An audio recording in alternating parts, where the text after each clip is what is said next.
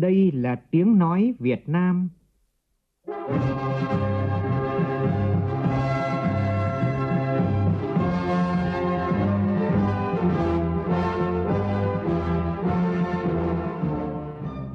là tiếng nói Việt Nam,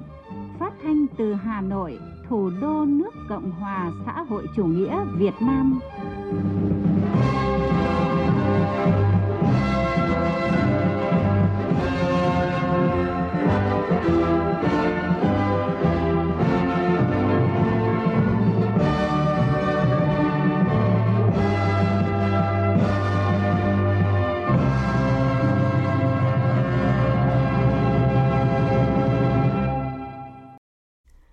Kính chào quý vị và các bạn. Mời quý vị và các bạn nghe chương trình Thật sự trưa của Đài Tiếng Nói Việt Nam. Chương trình có những nội dung chính sau đây.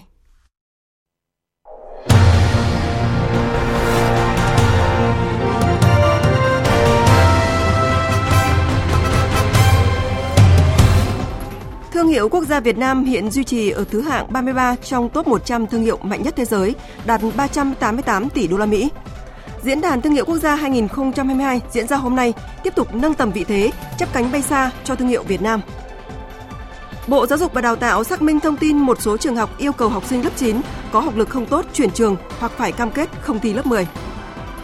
Tổng cục Đường bộ Việt Nam khẳng định sẽ không lùi thời gian thí điểm thu phí không dừng toàn tuyến từ đầu tháng 6 tới. Động đất xuất hiện với mật độ dày đặc và mạnh dần ở huyện Con Plong, tỉnh Con Tum khiến người dân hoang mang, lo lắng. Trong phần tin quốc tế,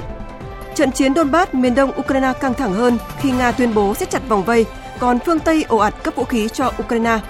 Hội đồng Bảo an Liên Hợp Quốc nhóm họp để bàn cách hỗ trợ người dân thoát khỏi vùng chiến sự. Mỹ, châu Âu kêu gọi Israel và Palestine chấm dứt bạo lực tại Jerusalem.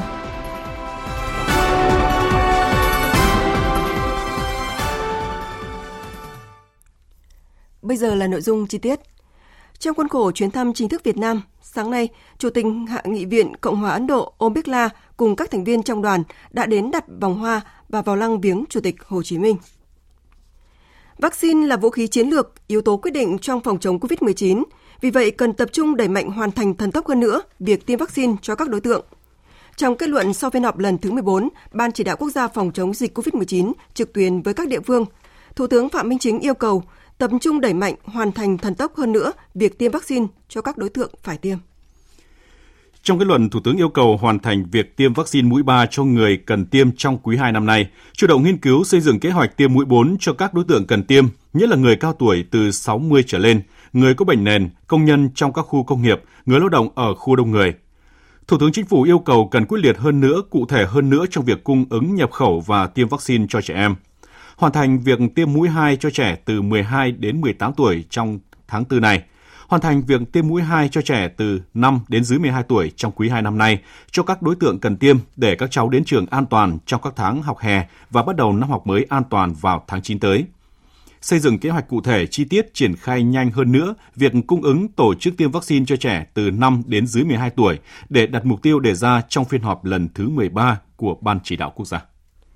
Hôm nay, thành phố Hải Phòng bắt đầu triển khai tiêm vaccine phòng COVID-19 cho trẻ từ 5 đến dưới 12 tuổi. Phóng viên Thanh Nga, thường trú tại khu vực Đông Bắc, thông tin.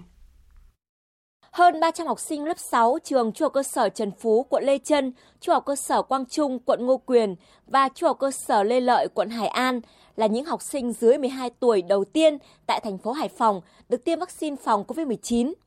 Trước khi tiêm, các em được khám sàng lọc, tư vấn về các triệu chứng có thể xảy ra và được theo dõi sau tiêm 30 phút để kịp thời xử lý các phản ứng phụ.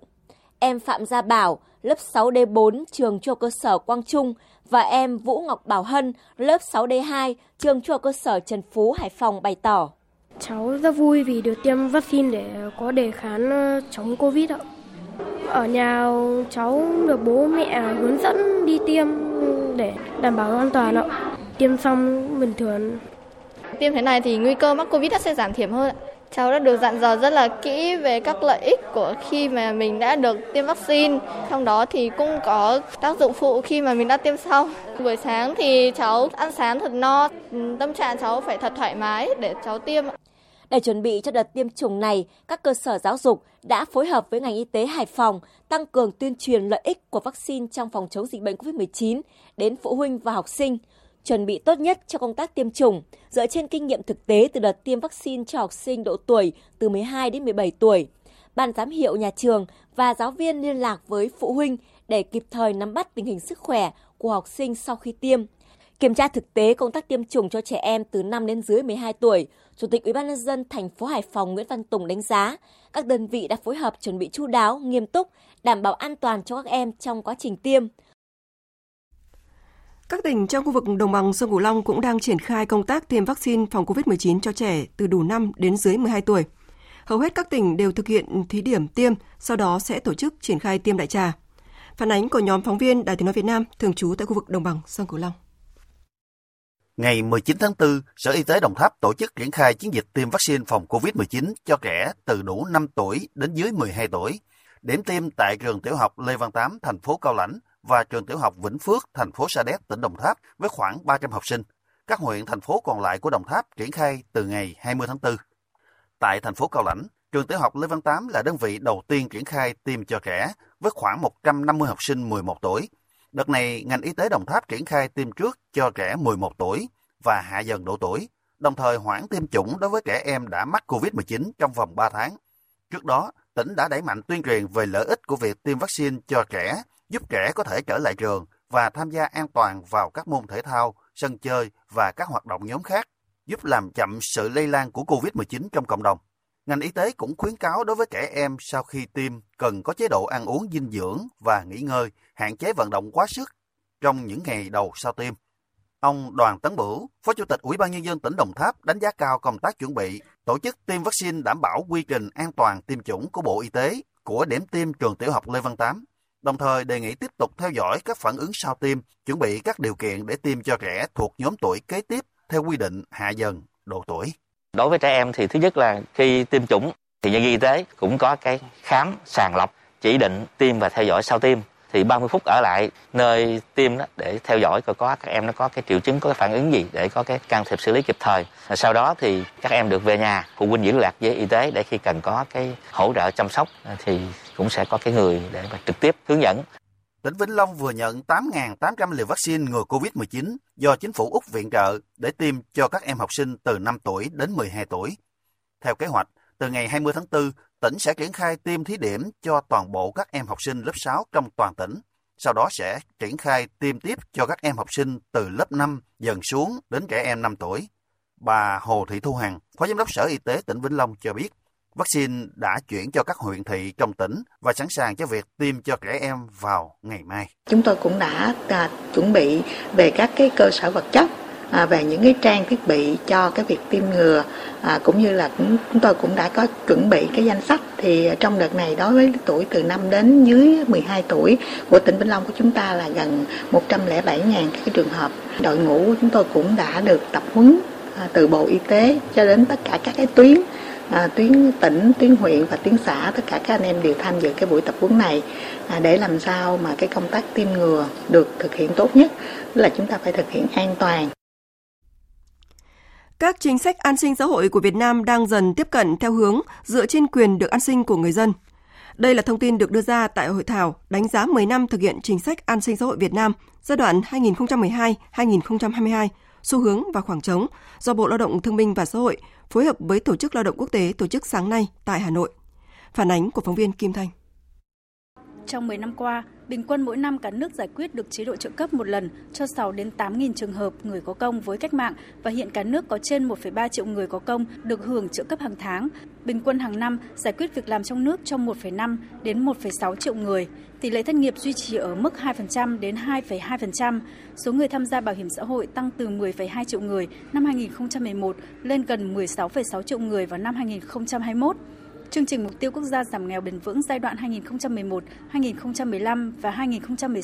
2016-2020 được thực hiện hiệu quả. Thu nhập bình quân của hộ nghèo đến cuối năm 2020 tăng 3,5 lần so với năm 2010. Việt Nam đặt mục tiêu phát triển thiên niên kỷ của Liên Hợp Quốc về xóa đói giảm nghèo trước thời hạn 10 năm và được cộng đồng quốc tế đánh giá là hình mẫu trong cuộc chiến chống đói nghèo. Tuy nhiên, công tác an sinh xã hội của Việt Nam còn những hạn chế bất cập ông Nguyễn Văn Hồi, Thứ trưởng Bộ Lao động Thương binh và Xã hội nêu thực tế. Một số chính sách an sinh xã hội chưa bao phủ hết các nhóm đối tượng, thiếu tính bền vững, thực hiện thiếu đồng bộ, chưa đồng đều giữa các địa phương và có sự chênh lệch về mức sống, hưởng thụ văn hóa, tinh thần giữa các vùng miền, các nhóm đối tượng còn rất lớn. Mức trợ cấp xã hội và mức hỗ trợ cho các nhóm đối tượng còn thấp, chất lượng về an sinh xã hội có mặt còn hạn chế, đời sống của một bộ phận dân cư còn nhiều khó khăn, hệ thống quản lý nhà nước còn bất cập, trình độ quản lý còn chưa cao, vẫn còn hiện tượng lạm dụng trục lợi chính sách. Trước bối cảnh này, việc đảm bảo an sinh xã hội cho người dân trong thời gian tới tại Việt Nam tập trung vào việc lấy con người làm trung tâm, đảm bảo để chính sách xã hội được xây dựng và triển khai thực hiện hài hòa, đồng bộ với phát triển kinh tế. Trong đó, thể chế hóa sự tham gia của người dân vào quá trình hoạch định và thực thi chính sách xã hội, đồng thời phát huy các thiết chế phi nhà nước, tự chủ, tự quản trong xã hội, tiếp tục thực hiện hiệu quả các chính sách mục tiêu quốc gia về xây dựng nông thôn mới, về phát triển kinh tế xã hội vùng đồng bào dân tộc thiểu số và miền núi, giảm nghèo bền vững, tăng cường công tác giả soát, tích hợp chính sách, giảm trồng chéo trùng lắp trong thực hiện chính sách an sinh xã hội. Để giúp Việt Nam có thể hoàn thành các mục tiêu về an sinh xã hội, bà Ingrid Christensen, Giám đốc Tổ chức Lao động Quốc tế tại Việt Nam cho biết, ILO cam kết tiếp tục đồng hành và hỗ trợ Việt Nam trong thời gian tới thông qua những khuyến nghị, dự án. Rõ ràng là một cái vấn đề liên quan tới tất cả mọi người dân Việt Nam và đồng thời chỉ có thể nhờ cái sự đóng góp của tất cả các cái tài năng kinh nghiệm cũng như những cái nỗ lực mà bảo trợ xã hội cũng sẽ, sẽ còn chỉ là một cái ưu tiên dành cho một nhóm người nhỏ tôi cũng xin tái khẳng định cam kết mạnh mẽ của tổ chức lao động quốc tế song hành cùng với chính phủ Việt Nam, Bộ Lao động Thương binh Xã hội của Việt Nam cũng như các đối tác của xã hội để có thể hiện thực hóa được một tầm nhìn chia sẻ của Việt Nam quốc gia chúng ta có thể thấy sẽ có cái khuôn khổ bảo trợ của xã hội phổ quát vào năm 2030. Thưa quý vị và các bạn, hôm nay ngày 20 tháng 4 là ngày thương hiệu quốc gia. Nhân sự kiện này, chiều nay tại Hà Nội, Bộ Công Thương chủ trì phối hợp với Bộ Ngoại giao, đơn vị tổ chức là Cục Xúc tiến Thương mại và Ủy ban Nhà nước về người Việt Nam ở nước ngoài cùng các đối tác trong nước và quốc tế tổ chức Diễn đàn Thương hiệu Quốc gia Việt Nam năm 2022 với chủ đề Thương hiệu Quốc gia Việt Nam nâng tầm vị thế, chấp cánh bay xa. Diễn đàn là một trong các sự kiện quan trọng trong khuôn khổ Tuần lễ Thương hiệu Quốc gia Việt Nam 2022. Diễn đàn Thương hiệu Quốc gia Việt Nam 2022 được lãnh đạo Bộ Công Thương và Bộ Ngoại giao đồng chủ trì. Tham dự diễn đàn năm nay có các chuyên gia quốc tế hàng đầu về thương hiệu sản phẩm, doanh nghiệp. Đặc biệt diễn đàn có sự tham dự trực tuyến của hàng nghìn kiều bào là chủ doanh nghiệp, nhân sĩ trí thức ở nước ngoài, thu hút sự tham gia của đông đảo các đại biểu từ các cơ quan quản lý, các tổ chức xúc tiến thương mại, các nhà nghiên cứu và các doanh nghiệp quan tâm tới lĩnh vực xây dựng và phát triển thương hiệu. Diễn đàn Thương hiệu Quốc gia Việt Nam là hoạt động hàng năm được tổ chức nhằm tăng cường nhận thức của xã hội, cộng đồng doanh nghiệp về tầm quan trọng của công tác xây dựng, quản trị và phát triển thương hiệu trong hoạt động sản xuất kinh doanh đầu tư, đặc biệt trong bối cảnh hội nhập kinh tế quốc tế. Diễn đàn đồng thời là địa chỉ giúp các doanh nghiệp có sản phẩm đạt thương hiệu quốc gia chia sẻ kinh nghiệm xây dựng, quản trị và phát triển thương hiệu cho sản phẩm của mình, lan tỏa những giá trị cốt lõi của doanh nghiệp mình tới cộng đồng doanh nghiệp và xã hội. Năm 2021, giá trị thương hiệu quốc gia Việt Nam tiếp tục tăng 21,6% so với năm 2020, từ 319 tỷ đô la Mỹ lên 388 tỷ đô la Mỹ. Điều này tiếp tục khẳng định vai trò và hiệu quả của chiến lược xây dựng và phát triển chương trình thương hiệu quốc gia Việt Nam từ các nhà quản lý đến cộng đồng doanh nghiệp. Nhân diễn đàn thương hiệu quốc gia Việt Nam, phóng viên Xuân Lan có bài đề cập, mời quý vị và các bạn cùng nghe. Năm 2022 này, 124 doanh nghiệp thương hiệu quốc gia tiếp tục khẳng định vị thế của mình trong khi đại dịch COVID-19 diễn biến phức tạp trên nhiều lĩnh vực, ngành nghề với các doanh nghiệp tiêu biểu như May 10, Công ty cổ phần bóng đèn Điện Quang, Hapro, Habeco, Tân Cảng Sài Gòn, Công ty cổ phần du lịch Lâm Đồng, vân vân. Nền kinh tế Việt Nam có độ mở ngày càng cao, Việt Nam ngày càng hội nhập sâu rộng vào thị trường quốc tế thông qua ký kết các hiệp định thương mại tự do FTA song phương và đa phương – Nhờ đó, hoạt động xuất khẩu của các doanh nghiệp Việt Nam nói chung và các doanh nghiệp có sản phẩm đạt thương hiệu quốc gia nói riêng có thêm nhiều cơ hội mới cũng như phát triển ở thị trường nội địa. Ông Thân Đức Việt, Tổng Giám đốc Tổng Công ty May 10 cho biết. Để làm nên một cái thương hiệu May 10 thì chúng tôi cho rằng cái yếu tố đầu tiên đấy vẫn là cái chất lượng sản phẩm. Và cái thứ hai là liên quan đến ngành thời trang thì cái mẫu mã, cái thị hiếu và những cái nhà thiết kế, những cái người kỹ thuật và những người công nhân lành nghề chúng tôi làm ra những sản phẩm vừa chất lượng vừa đảm bảo thời trang nhất. Thế còn cái triết lý thương hiệu của May 10 hiện nay của chúng tôi cập nhật nhất là thiết kế châu Âu, công nghệ và chất lượng sản xuất là Nhật Bản, sự tiện dụng thì là của Mỹ nhưng giá cả thì là của Việt Nam. Nhiều năm liền, công ty cổ phần dược Đà Nẵng Danafa có hai sản phẩm đạt thương hiệu quốc gia Việt Nam là Botidana và Cholestin phát triển từ dược liệu. Chất lượng, đổi mới sáng tạo, năng lực tiên phong chính là nền tảng tạo nên thành công và uy tín cho thương hiệu dược của Việt Nam. Công ty đã đầu tư các vùng trồng nguyên liệu theo tiêu chuẩn Việt Gáp, quản lý chất lượng dược liệu ngay từ khi gieo trồng. Với việc tập trung đầu tư vào công nghệ và cơ sở hạ tầng sau nhiều năm, hiện nay Danafa đã sở hữu nhà máy đông dược đạt tiêu chuẩn GMP HU tại khu công nghiệp Hòa Khánh, Đà Nẵng, có quy trình sản xuất khép kín mọi công đoạn từ khâu nguyên liệu đầu vào đến khâu thành phẩm sau cùng. Ông Lê Thăng Bình, Tổng Giám đốc Công ty Cổ phần Dược Danafa cho biết. Suốt thời gian à, tồn tại và phát triển, công ty Danafa đã đưa ra hàng trăm những cái sản phẩm có nguồn gốc từ cây cỏ dược liệu, à, bài thuốc à, cổ truyền rất đáng quý của cha ông ta để lại. Không phải chỉ với hai cái sản phẩm vừa rồi được chính phủ công nhận đạt thương hiệu quốc gia Ngoài ra thì chúng tôi còn rất nhiều những cái sản phẩm khác nữa. Trong năm vừa rồi thì uh, Trung tâm Nghiên cứu Phát triển cũng đưa ra được đến gần 40 những sản phẩm được ghi nhận và hiện nay đang được tung ra ngoài thị trường. Không dừng lại ở những cái việc đã đạt được thì chúng tôi luôn luôn mở rộng định hướng nghiên cứu của mình đưa ra những cái sản phẩm à, tốt hơn nữa, đặc trị hơn nữa trong cái sự nghiệp phục vụ cho sức khỏe của cộng đồng.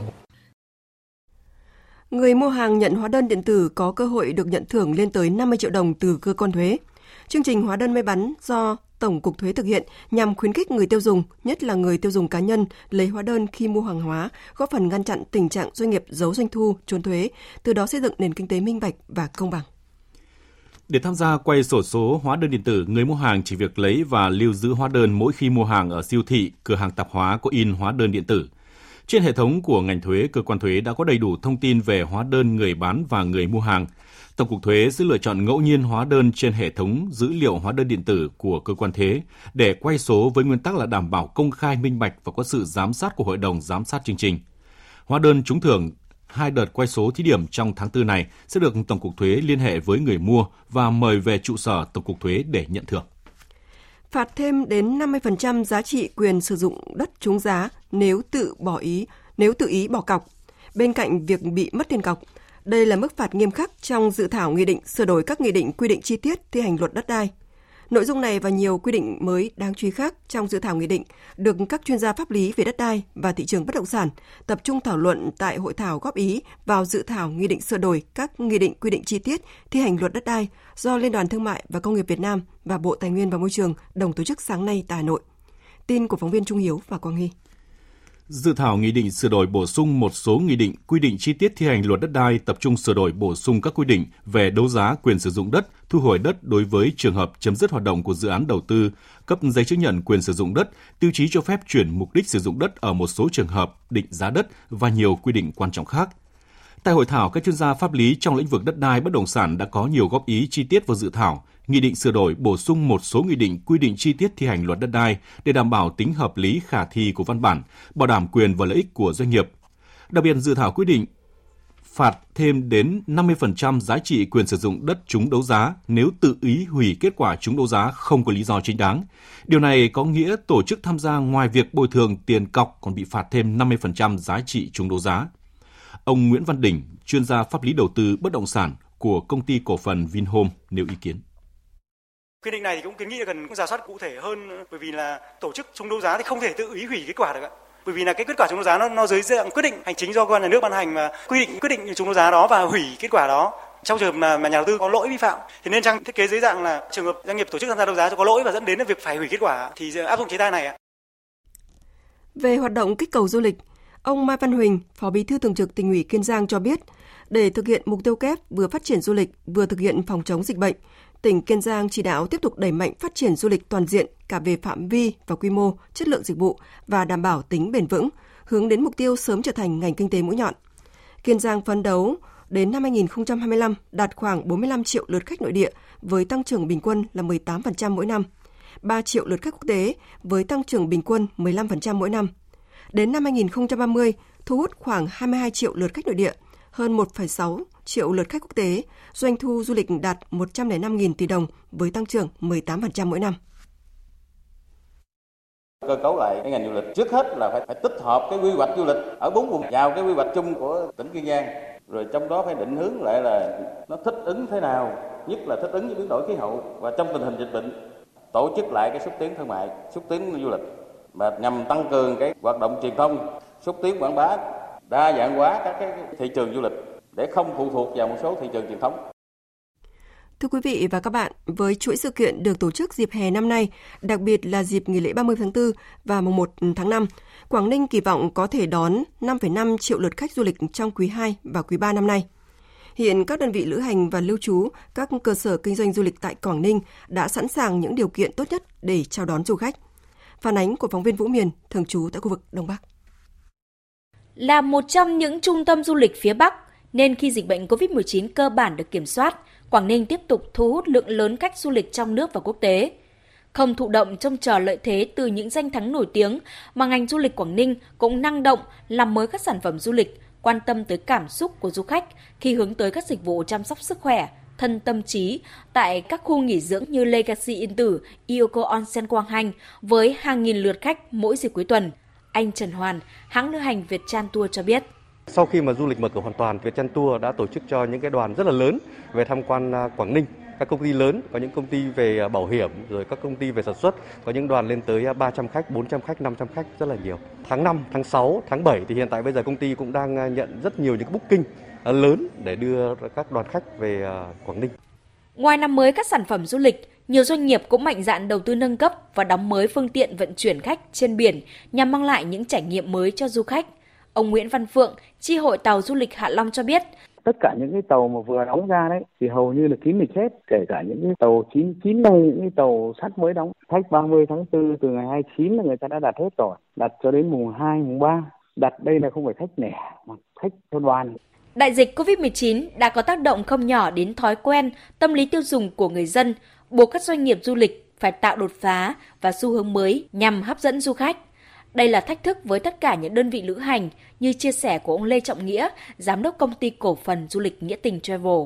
đơn vị cũng đã nghe ngóng và nắm bắt yêu cầu của khách. Mới đến bây giờ thì một số lượng khách là hầu như chỉ hỏi tour và tư vấn dịch vụ và họ sẽ tự đi chứ không bình thường như những năm trước. Với đơn vị tôi thì thực sự là chuẩn bị ờ, sẵn sàng về nhân lực, về phương tiện, cơ sở vật chất, về con người, check in lại tất cả các sản phẩm dịch vụ để thông báo cho khách hàng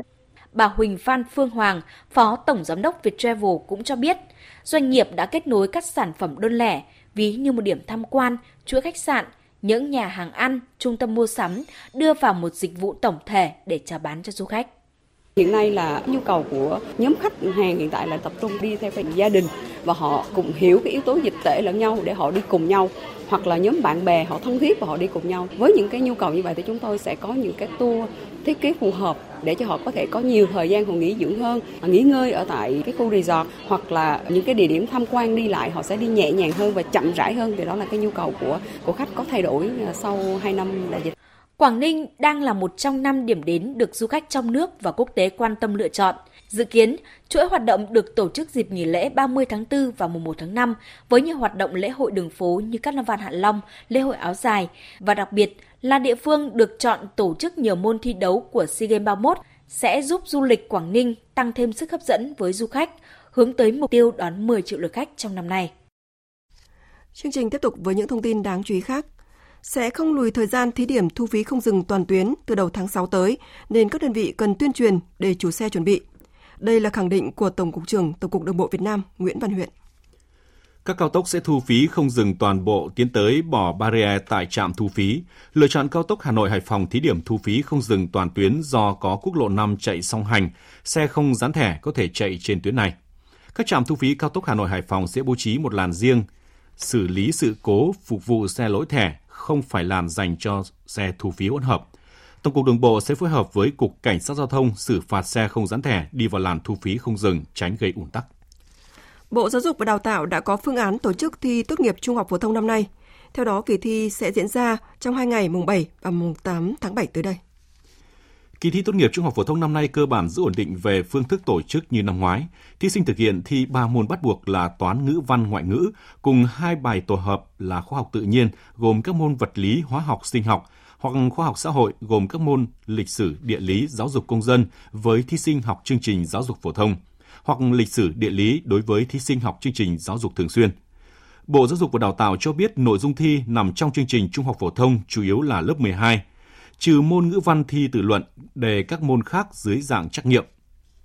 Để được xét công nhận tốt nghiệp, thí sinh trung học phổ thông phải dự thi đầy đủ 3 bài độc lập và một bài tổ hợp. Còn thí sinh giáo dục thường xuyên dự thi hai bài độc lập là toán và ngữ văn cùng một bài tổ hợp. Nhóm này có thể đăng ký dự thi thêm bài ngoại ngữ để lấy kết quả xét tuyển sinh, bởi đa số trường đại học vẫn dành phần lớn chỉ tiêu tuyển sinh bằng kết quả thi tốt nghiệp trung học phổ thông bên cạnh nhiều phương thức khác.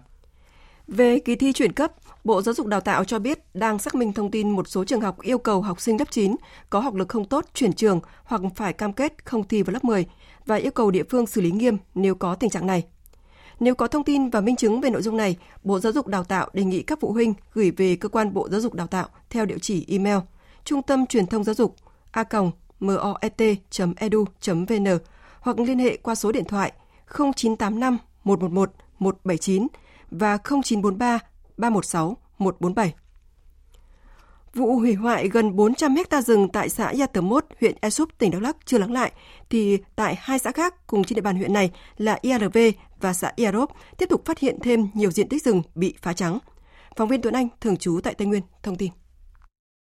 Tại tiểu khu 144, thuộc Ban Quản lý Dự án Làng Thanh niên Lập nghiệp của xã Gia Lốp, nhiều cây rừng mới bị cưa hạ nằm ngổn ngang, lá còn xanh, thân đang chảy mũ. Anh Nguyễn Văn Diện, đội trưởng đội quản lý bảo vệ rừng Làng Thanh niên Lập nghiệp cho biết, diện tích rừng mới bị phá hơn 2 hecta. Hiện 1.600 hecta rừng được giao cho đơn vị quản lý, bảo vệ. Đã có 600 hecta rừng bị người dân đến chặt phá, chiếm đất. Đây lân chiếm ghê lắm, em nói thẳng mất nhiều lắm, cụ thể còn có nhìn hết mà. Giờ dân ở ngoài có rất là đông, đi cả đêm, đêm mà máy nó cày mà đi cả đêm vậy mà. Tương tự, tại các tiểu khu 200, 212, 224, 225 được giao cho xã ERV quản lý, bảo vệ. Nhiều diện tích rừng cũng bị phá trắng để chiếm đất. Điển hình tại tiểu khu 212, các loại cây rừng đều bị cưa hạ ngổn ngang. Nhiều cây rừng bị cắt thành khúc chưa kịp rời đi. Nhiều diện tích cành cây khô đang được gom lại để đốt. Một số diện tích khác, các đối tượng đã dọn sạch và đưa cả máy vào cày sới chiếm đất. Ông Nguyễn Như Hoàng, hạt trưởng hạt kiểm lâm huyện Ea Súp cho biết, Mặc dù các đối tượng mang cả máy đến cày sới, nhưng chính quyền địa phương và các lực lượng chức năng vẫn không xác định được đối tượng phá rừng. Ở đây mình xác định là cái cái chặt phá cây rừng này là để chiếm đất. Bởi vì thực tế ra cái diện tích ờ, rừng ở đây là nghèo kiệt rồi, cây rất nhỏ và cong queo không thể sử dụng để làm gỗ được. Do đó mà mình xác định cái này là phá rừng để lấy đất. Trước đó, liên quan vụ phá gần 400 hecta rừng ở xã Gia Tờ Mốt, huyện Ea Súp, cơ quan chức năng đã tạm giữ 4 đối tượng để phục vụ công tác điều tra. Thưa quý vị và các bạn, những trận động đất có mật độ dày và mạnh dần với tâm chấn ở khu vực huyện Con Ba Long, tỉnh Con Tum đang được các chuyên gia theo dõi chặt chẽ. Trong lúc chờ hướng dẫn giải quyết từ chính quyền tỉnh Con Tum, người dân sinh sống nơi đây đang khá hoang mang và lo lắng. Phản ánh của phóng viên Khoa Điểm. Thôn Đắc Tăng, xã Đắc Tăng, huyện Com Long, tỉnh Con Tum có gần 170 hộ dân. Đa số những hộ dân này thuộc diện tái định cư dự án thủy điện Thượng Con Tum. Do địa hình đồi núi mặt bằng khó khăn, hầu hết nhà dân ở đây được xây dựng khá tranh vênh và nếu quan sát từ trên cao thấy rõ sự nguy hiểm. Cùng với sự bất an trước nguy cơ sạt lở khi mùa mưa đang đến gần, những ngày gần đây, việc liên tục xuất hiện những trận động đất và rung chấn khiến người dân phấp phỏng không yên. Lo lắng cho sự an toàn của gia đình bản thân kéo dài từ ruộng rẫy và vào cả trong giấc ngủ của hầu hết người dân nơi đây. Đi trong rừng van tay cái cài rung rung hết mà cũng sợ, nhà nào cũng sợ hết, sợ nhà sắp mà. Sợ nhất ờ, là lúc đêm mình không biết là đi đâu với lại sợ nhất là trên ngói nó rớt xuống á. Sau khi xảy ra trận động đất lớn nhất trong chuỗi các trận động đất với 4,5 độ Richter vào ngày 18 tháng 4, hàng nghìn hộ dân ở huyện Com Lông, tỉnh Con Tum đã tỏ ra rất lo lắng. Càng lo lắng hơn khi Viện Vật lý Địa cầu thuộc Viện Hàn lâm Khoa học và Công nghệ Việt Nam đưa ra nhận định trên địa bàn huyện này còn có thể tiếp tục xảy ra các trận động đất mới, cường độ có thể mạnh hơn. Trong khi đó, trên địa bàn huyện hiện có nhiều công trình thủy điện lớn như Thượng Con Tum công suất 220 MW với dung tích hồ chứa trên 145 triệu mét khối nước, thủy điện Đắc Đờ Rinh công suất 125 MW với dung tích hồ chứa trên 240 triệu mét khối nước và nhiều công trình xây dựng dân dụng, khả năng chống chọi với động đất, rung chấn không phải là yếu tố được ưu tiên hàng đầu khi xây dựng. Anh Hồ Hoàng Minh Thắng, nhà ở thị trấn Măng Đen, huyện Com Lông, lo lắng.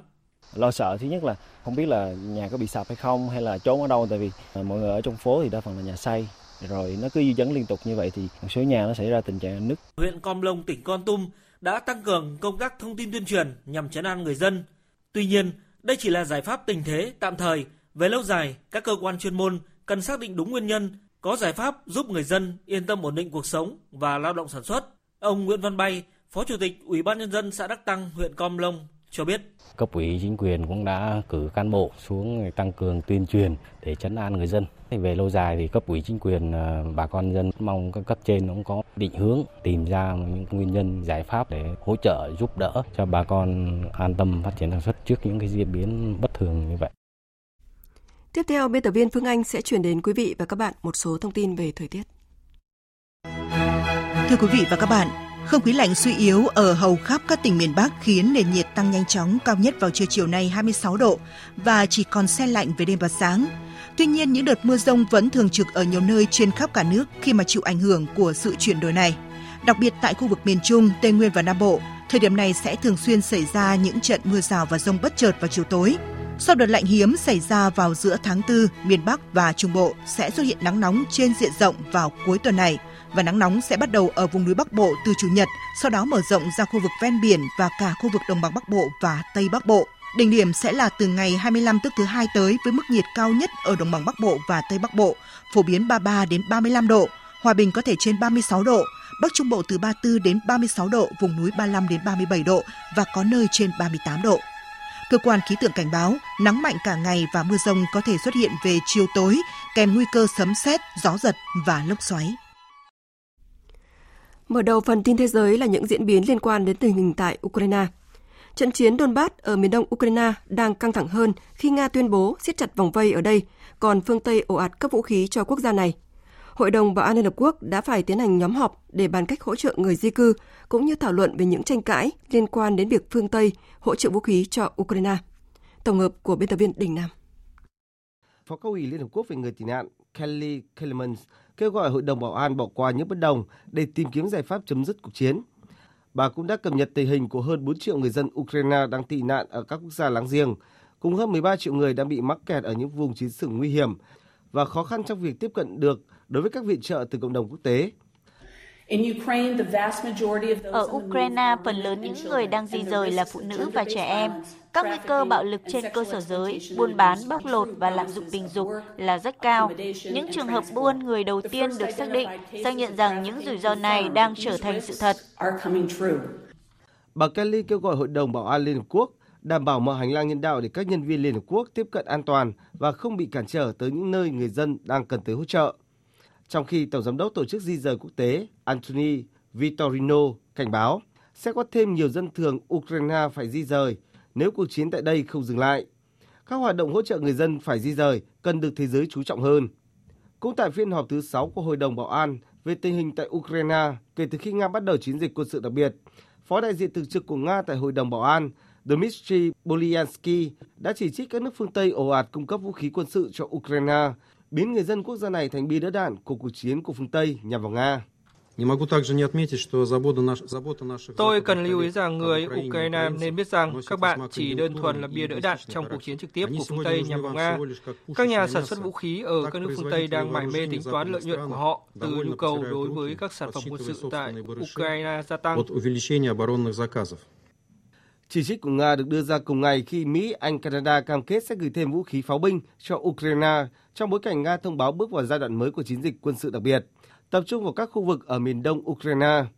Hôm qua, Nga tiếp tục ra tối hậu thư cho nhóm binh sĩ Ukraine cuối cùng cố thủ tại thành phố cảng chiến lược Mariupol phải đầu hàng với thời hạn trong ngày hôm nay.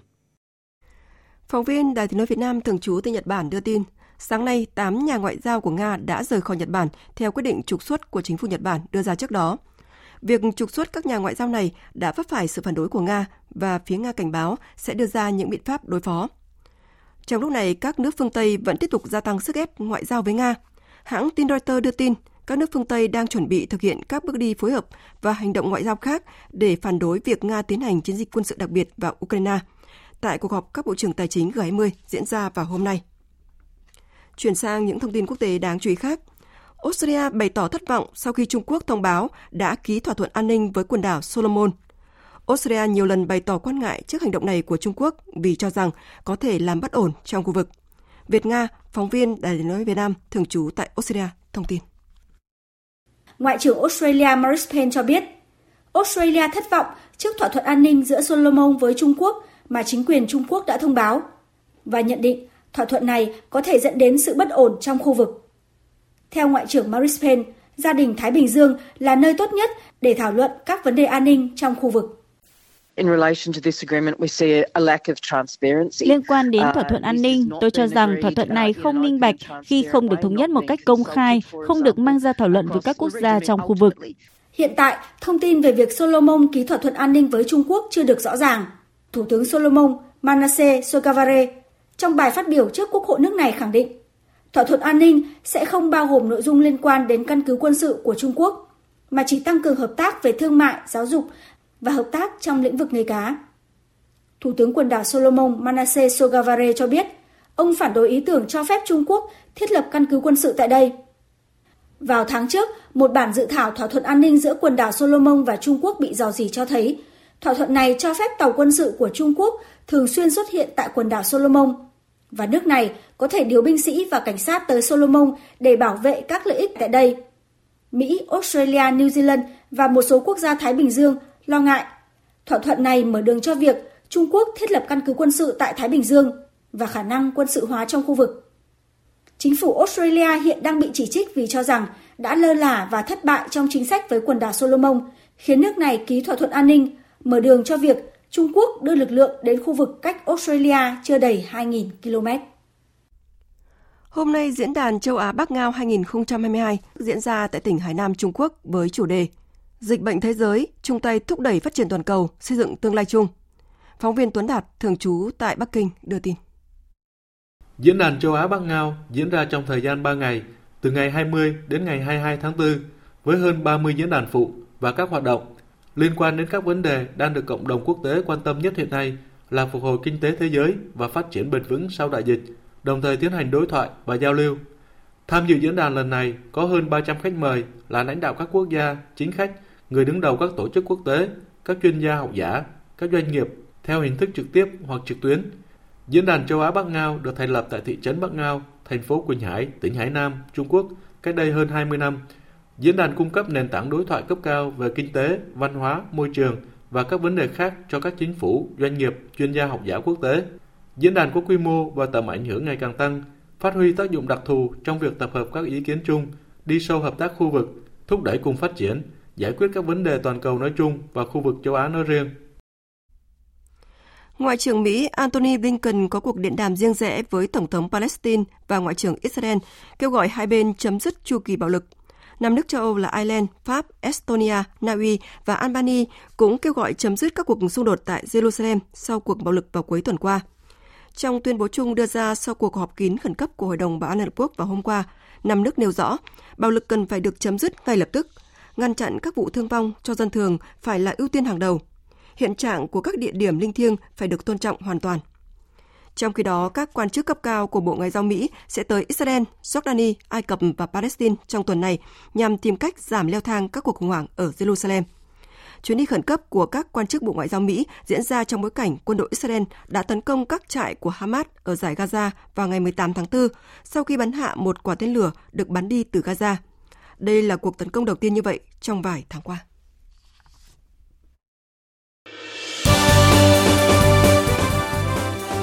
Thời sự tiếng nói Việt Nam. Thông tin nhanh. Bình luận sâu. Tương tác đa chiều.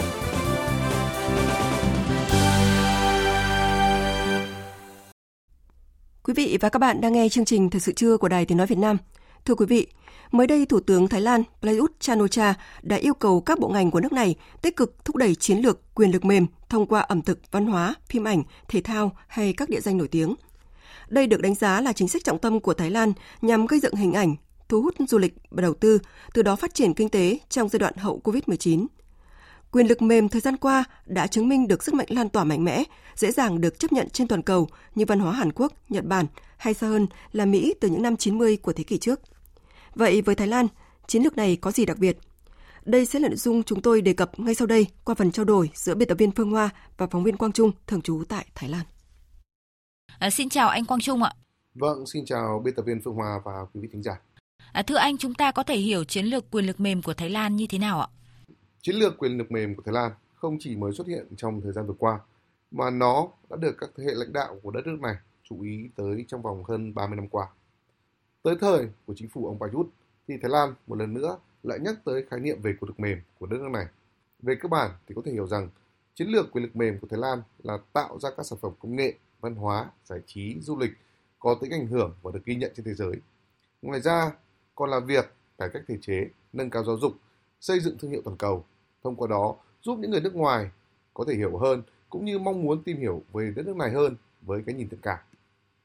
Theo báo cáo của Đại học Nam California, thì Thái Lan đang ở vị trí thứ 6 trong các quốc gia châu Á về quyền lực mềm và đứng thứ hai ở khu vực Đông Nam Á chỉ sau Singapore. Với một nền tảng như vậy, họ đang có cơ hội tiến vào top 30 thế giới nếu quốc gia này có thể tạo ra được sự cân bằng về chính trị phù hợp. Thái Lan thì cũng đang muốn tạo ra thành công quyền lực mềm để làm tăng giá trị cho nền kinh tế. Chính phủ nước này cũng xác định sẽ phải phát triển nó như một phần của toàn bộ chuỗi giá trị. Thái Lan hiện tại thì đang đẩy mạnh quảng bá liên quan tới du lịch và văn hóa, nhưng theo nhiều chuyên gia, điều này là chưa đủ để có thể thiết lập được quyền lực mềm. À, vâng ạ, vậy để tạo điều kiện cho chiến lược quyền lực mềm này thì chính phủ Thái Lan đã có những cái điều chỉnh về luật hay là quy định nào không ạ để có thể tạo điều kiện cũng như là thu hút sự quan tâm đầu tư từ bên ngoài ạ? Vâng,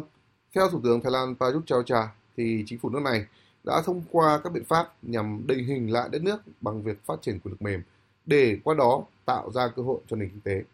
Các biện pháp bao gồm thúc đẩy các đoàn làm phim nước ngoài quay tại Thái Lan. Từ trước nay thì không ít bộ phim bom tấn trên thế giới đã được quay tại nước này và điều đó góp phần không nhỏ để quảng bá hình đến nước. Các đoàn làm phim nước ngoài tới đây, tới Thái Lan sẽ được ưu đãi về chi phí sản xuất. Bên cạnh đó, chính phủ Thái Lan cũng thu hút đầu tư nước ngoài vào các dịch vụ dữ liệu, thu hút người giàu và chuyên gia có tay nghề cao tới ở và làm việc với các chính sách thuế ưu đãi. Ngoài ra thì chính phủ Thái Lan cũng rất đầu tư vào việc quảng bá hình ảnh như các bộ phim truyền hình, phim chiếu rạp và các bộ phim này cũng đã gây được một số ảnh hưởng nhất định tới các nước trên thế giới. Theo ông Pajut, thì để thực hiện chiến lược trên, một số luật và quy định sẽ phải thay đổi và nếu muốn định hình lại đất nước phải cần hành động trên nhiều mặt chứ không thể bám vào những lề lối cũ trong một thế giới không có biên giới hiện nay. Vâng, cảm ơn phóng viên Quang Trung với những thông tin vừa rồi. Thưa quý vị, ngoài các chính sách nhất quán mạnh mẽ của chính phủ như là phóng viên Quang Trung vừa thông tin, theo người phát ngôn Bộ Ngoại giao Thái Lan Tani Sangrat, thì nhân tố quan trọng hàng đầu làm nên thành công của chiến lược này chính là con người. Một trong những nhân tố quan trọng nhất của chiến lược này chính là bản thân người Thái Lan, những giá trị độc đáo riêng có, sự thân thiện, cởi mở, mến khách khi chào đón du khách, bạn bè quốc tế. Điều này lý giải cho thực tế Thái Lan đón tiếp trung bình khoảng hơn 40 triệu lượt khách trước khi dịch Covid-19. Đây là con số rất lớn, trong đó số du khách quay trở lại đây du lịch nhiều lần. Tất nhiên, những yếu tố quan trọng cần nhắc tới là các đặc sản ẩm thực, các giá trị văn hóa, các vũ điệu độc đáo, bộ phim ăn khách hay là xu hướng du lịch y tế. Như vậy, chính sách đã có nhưng rõ ràng là nếu làm phép so sánh giữa Thái Lan và một số quốc gia trong khu vực đã và đang triển khai rất thành công chiến lược quyền lực mềm như là Hàn Quốc hay Nhật Bản, chắc chắn sẽ có những tranh lệch đáng kể. À, trở lại với phóng viên Quang Trung ạ, thưa anh, à, đâu là những cái thế mạnh và cả những điểm bất lợi của Thái Lan à, trong cuộc đua quảng bá hình ảnh vị thế quốc gia thông qua chiến lược quyền lực mềm ạ? Vâng, trong cái cuộc đua quảng bá hình ảnh và vị thế quốc gia, điểm mạnh nhất của Thái Lan có thể kể tới đó là du lịch. Họ là một cường quốc về lĩnh vực này. Khi trước đại dịch, có tới 41 triệu lượt khách quốc tế tới với Thái Lan. Việc có nhiều khách quốc tế tới như vậy có thể kéo theo rất nhiều cơ hội để quảng bá mà dễ dàng nhất là ẩm thực và văn hóa. Không phải ngẫu nhiên mà Thái Lan tự hào tuyên bố rằng họ là bếp ăn của thế giới với hàng loạt các món Thái được nhiều người khắp nơi trên thế giới biết tới và ưa chuộng. Những nhà hàng Thái thì cũng đã xuất hiện từ lâu tại nhiều nước trên thế giới. Ngoài ra thì Thái Lan cũng là một đất nước có nét văn hóa phong phú và được công nhận rộng rãi. Về thiên nhiên thì theo đánh giá của tôi thì họ không thể bằng Việt Nam của chúng ta nhưng bù lại họ có một nền dịch vụ đã trở thành thương hiệu. Bên cạnh đó thì Thái Lan là một đất nước Phật giáo và người Thái thì có lối sống hiền hòa, bao dung với nhiều nhóm đối tượng khác nhau nên khi người nước ngoài tới đây thì họ rất dễ để hòa nhập vào xã hội sở tại. Những điều đó là điểm mạnh của họ trong cuộc đua. Tuy nhiên, Thái Lan thì cũng có những cái điểm yếu chưa thể khắc phục được. Đầu tiên đó là cái sự bất ổn về chính trị. Chính cái sự bất ổn về chính trị dẫn tới chính sách của họ không đồng nhất qua nhiều đời chính phủ, khiến việc đưa chính sách tới thực tế gặp nhiều trở ngại. Bất ổn chính trị cũng dẫn theo việc nhiều người nổi tiếng không muốn thực hiện những cái chính sách của chính phủ đưa ra và họ tự quảng bá theo cách của họ. Trong cái trường hợp hashtag không điểm áo muông hay là xôi xoài vừa qua là một ví dụ. Thái Lan hiện tại thì cũng gặp sức ép rất lớn từ các vấn đề môi trường, đặc biệt là khói bụi và ô nhiễm Điều này thì cũng làm ảnh hưởng tới hình ảnh của đất nước. Và Thái Lan thì cũng đang phụ thuộc rất nhiều vào công nghệ của nước ngoài và tương lai họ cũng phải khắc phục những cái điều này. Vâng cảm ơn phóng viên Quang Trung với những thông tin vừa rồi. Thưa quý vị, trong bối cảnh cả thế giới đang chuyển mình mạnh mẽ để phục hồi hậu đại dịch, các quốc gia đang tìm mọi cách để phát huy những thế mạnh và giá trị độc đáo của quốc gia mình. Thúc đẩy quyền lực mềm có thể nói là lối đi rất phù hợp với Thái Lan lúc này. Tuy nhiên, từ món xôi xoài cho đến một hình ảnh Thái Lan hấp dẫn với nhiều tiềm năng thu hút du khách và đầu tư nước ngoài bền vững vẫn là cả một quá trình. Chặng đường đó ngắn hay dài sẽ hoàn toàn phụ thuộc vào quyết tâm của chính quyền và tất nhiên cả sự đồng lòng của mọi người dân Thái Lan, nhân tố quan trọng nhất trong chiến lược này. Chương trình Thời sự trưa của Đài Tiếng Nói Việt Nam sẽ tiếp tục với trang tin đầu tư tài chính và bản tin thể thao. Trang tin đầu tư tài chính. Thưa quý vị và các bạn, giá vàng trong nước và thế giới đảo chiều giảm mạnh. Cụ thể, thời điểm trưa nay tại thành phố Hồ Chí Minh, công ty vàng bạc đá quý Sài Gòn niêm yết giá vàng SJC mua vào mức 69 triệu 550 000 đồng một lượng và bán ra 70 triệu 250 000 đồng một lượng. Cùng thời điểm tại Hà Nội, công ty trách nhiệm hạn Bảo Tín Minh Châu niêm yết giá vàng dòng Thăng Long mua vào là 55 triệu 920 000 đồng một lượng và bán ra 56 triệu 620 000 đồng một lượng. Sáng nay, giá vàng thế giới giảm 33,3 đô la Mỹ một ounce về mốc 1.943,5 đô la Mỹ một ounce. Sáng nay, Ngân hàng Nhà nước công bố tỷ giá trung tâm của đồng Việt Nam với đô la Mỹ ở mức 23.117 đồng một đô la Mỹ, tăng 5 đồng so với hôm qua. Sở giao dịch chứng khoán Thành phố Hồ Chí Minh thông báo đưa 3 cổ phiếu thuộc họ FLC gồm FLC, ROS và HAI vào diện cảnh báo từ ngày 26 tháng 4. Trên thị trường đóng cửa phiên giao dịch ngày 19 tháng 4, cổ phiếu họ FLC tiếp tục giảm sàn, trắng bên mua. Tiếp theo là tin diễn biến trên thị trường chứng khoán. Thưa quý vị và các bạn, bước vào phiên giao dịch sáng nay, tâm lý nhà đầu tư tỏ ra thận trọng hơn. Lực bán vẫn thắng thế trong khi bên mua không còn dám mạo hiểm bắt đáy. Các mã có tính đầu cơ cao như nhóm FLC, nhóm bất động sản vừa và nhỏ, thậm chí một số mã dầu khí, dược cũng đều bị bán mạnh. Chốt phiên giao dịch sáng nay, VN Index đạt 1.408,71 điểm, HNX Index đạt 392,31 điểm. Đầu tư tài chính biến cơ hội thành hiện thực. Đầu tư tài chính biến cơ hội thành hiện thực. Thưa quý vị và các bạn, Ban Quản lý Khu Kinh tế Hải Phòng vừa phối hợp với Cục Đầu tư nước ngoài Bộ Kế hoạch và Đầu tư tổ chức hội nghị xúc tiến đầu tư các doanh nghiệp Hàn Quốc năm 2022 với chủ đề Hải Phòng, điểm đến thành công. Thanh Nga, phóng viên Đài Tiếng Nói Việt Nam thường trú khu vực Đông Bắc, thông tin. Hải Phòng là một trong những địa phương thu hút đầu tư nước ngoài FDI cao nhất cả nước.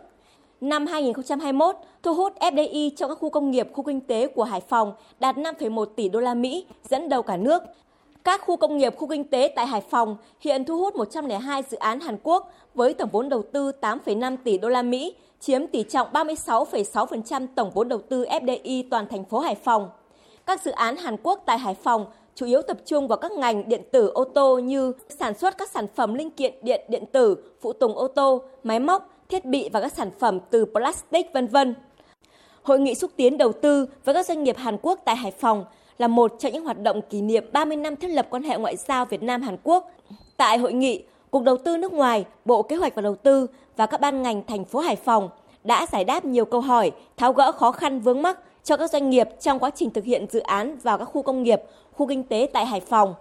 Ông Min Moon Ki, tùy viên thương mại, Đại sứ quán Hàn Quốc tại Việt Nam khẳng định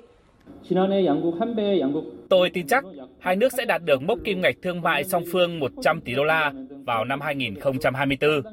Quy mô kim ngạch thương mại song phương ngày càng tăng là do các doanh nghiệp Hàn Quốc không ngừng mở rộng và tăng cường đầu tư tại Việt Nam.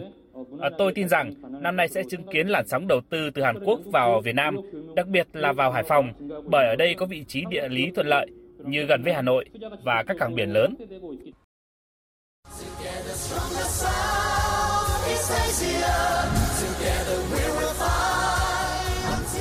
Hướng tới SEA Games 31 Hướng tới SEA Games 31 Thưa quý vị và các bạn, nhằm chuẩn bị cho SEA Games 31, tối qua đội tuyển U23 Việt Nam đã có trận giao hữu với U20 Hàn Quốc trên sân Việt Trì, Phú Thọ. Kết quả chung cuộc, hai đội hòa nhau với tỷ số một đều. Bàn thắng của U23 Việt Nam đến từ cú đá phạt đền của Văn Tới. Trả lời họp báo sau trận đấu, huấn luyện viên Park Hang-seo tỏ ra hài lòng về màn trình diễn của các học trò và cho rằng các cầu thủ đã cố gắng hết sức, hoàn thành những gì ban huấn luyện đưa ra. Tôi hài lòng với màn trình diễn của toàn đội. Trong quá trình lựa chọn 20 cái tên cho danh sách cuối cùng, thì tôi cũng cần tìm hiểu xem các cầu thủ mới có thể đá được các vị trí tôi yêu cầu hay không. Và đối với những vai trò được giao họ thực hiện trên sân như thế nào. Thông qua trận đấu này, tôi đã đánh giá được tương đối. Đây là một trận đấu có ý nghĩa. Ngày 22 tháng 4 tới, U23 Việt Nam và U20 Hàn Quốc sẽ đá trận giao hữu thứ hai trên sân hàng đẫy Hà Nội. Cũng trong quá trình chuẩn bị cho SEA Games 31, đội tuyển Futsal nữ Việt Nam đã trải qua 6 tuần tập trung tập luyện tại thành phố Hồ Chí Minh.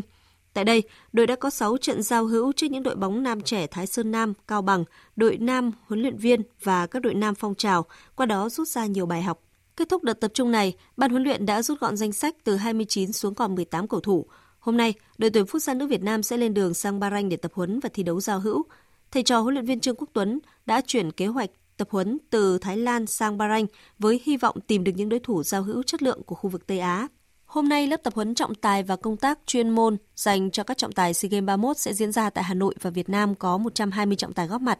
Đây là các trọng tài cấp quốc gia của môn điền kinh tới từ nhiều đơn vị trong cả nước tham gia tập huấn để bổ sung thêm kiến thức về luật thi đấu, cách thức điều hành của SEA Games 31. Lớp tập huấn dự kiến kéo dài 5 ngày. Sau tập huấn, các trọng tài sẽ được tham dự trực tiếp giải điền kinh tiền SEA Games tổ chức trên sân vận động quốc gia Mỹ Đình, Hà Nội từ ngày 23 đến ngày 27 tháng 4.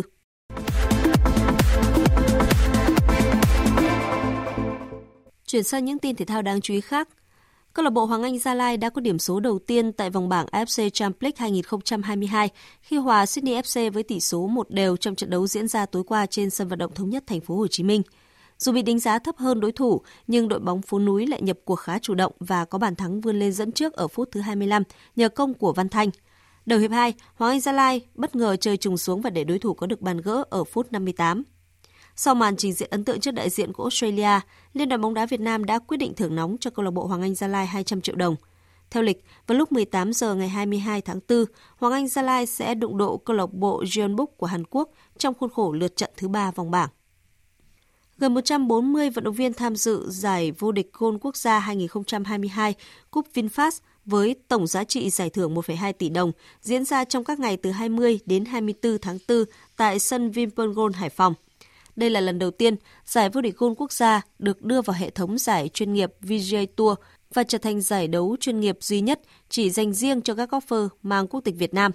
Điều này giúp cho giải đấu trở lại với đúng ý nghĩa là tìm ra golfer xuất sắc nhất Việt Nam vào thời điểm hiện tại.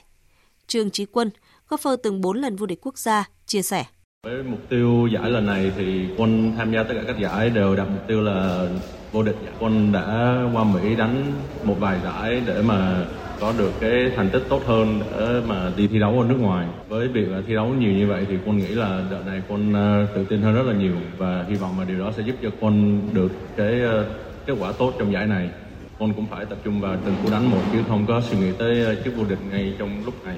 Đáng chú ý, tại giải này, cả 9 vận động viên của đội tuyển gôn Việt Nam tranh tài tại SEA Games 31 trên sân nhà vào tháng 5 tới đều góp mặt – tổ chức ngay trước thềm đại hội, giải vô địch gôn quốc gia 2022 Cúp VinFast thực sự là cơ hội cọ sát quý giá dành cho các thành viên đội tuyển quốc gia Việt Nam.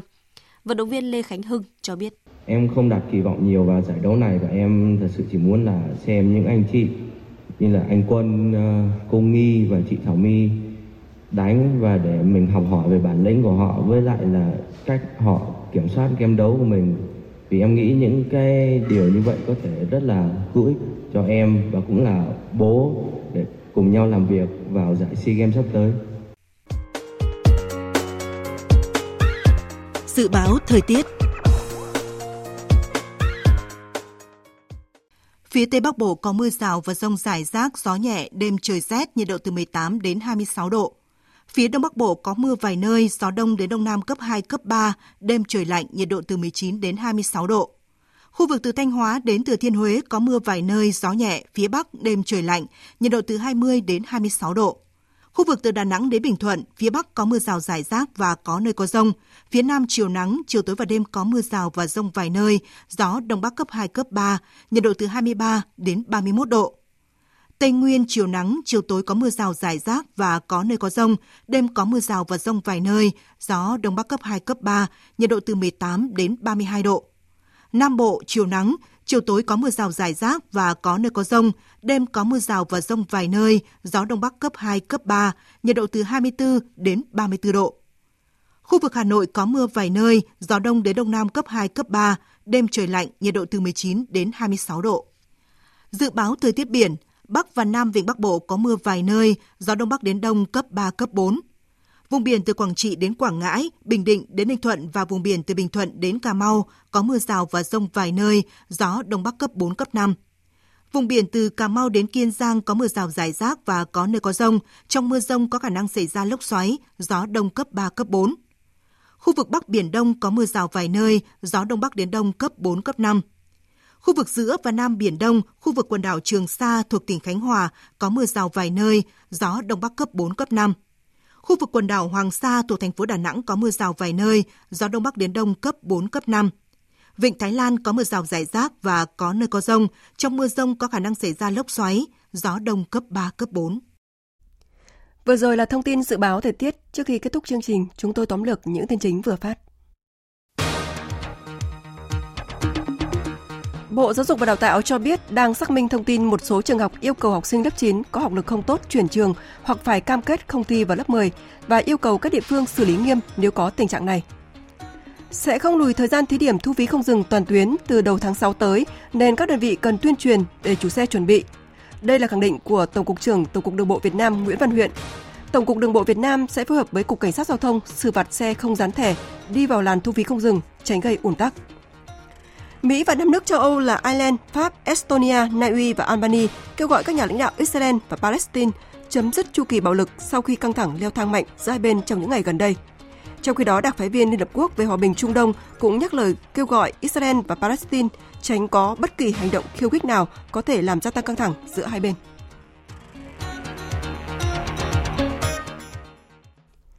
Tới đây chúng tôi kết thúc chương trình Thật sự trưa của Đài Tiếng Nói Việt Nam. Chương trình do các biên tập viên Minh Châu, Thanh Trường, Đức Hưng và Nguyễn Hằng thực hiện với sự tham gia của kết tập viên Tạ Tre. Chịu trách nhiệm nội dung Nguyễn Thị Tuyết Mai. Cảm ơn quý vị và các bạn đã quan tâm lắng nghe.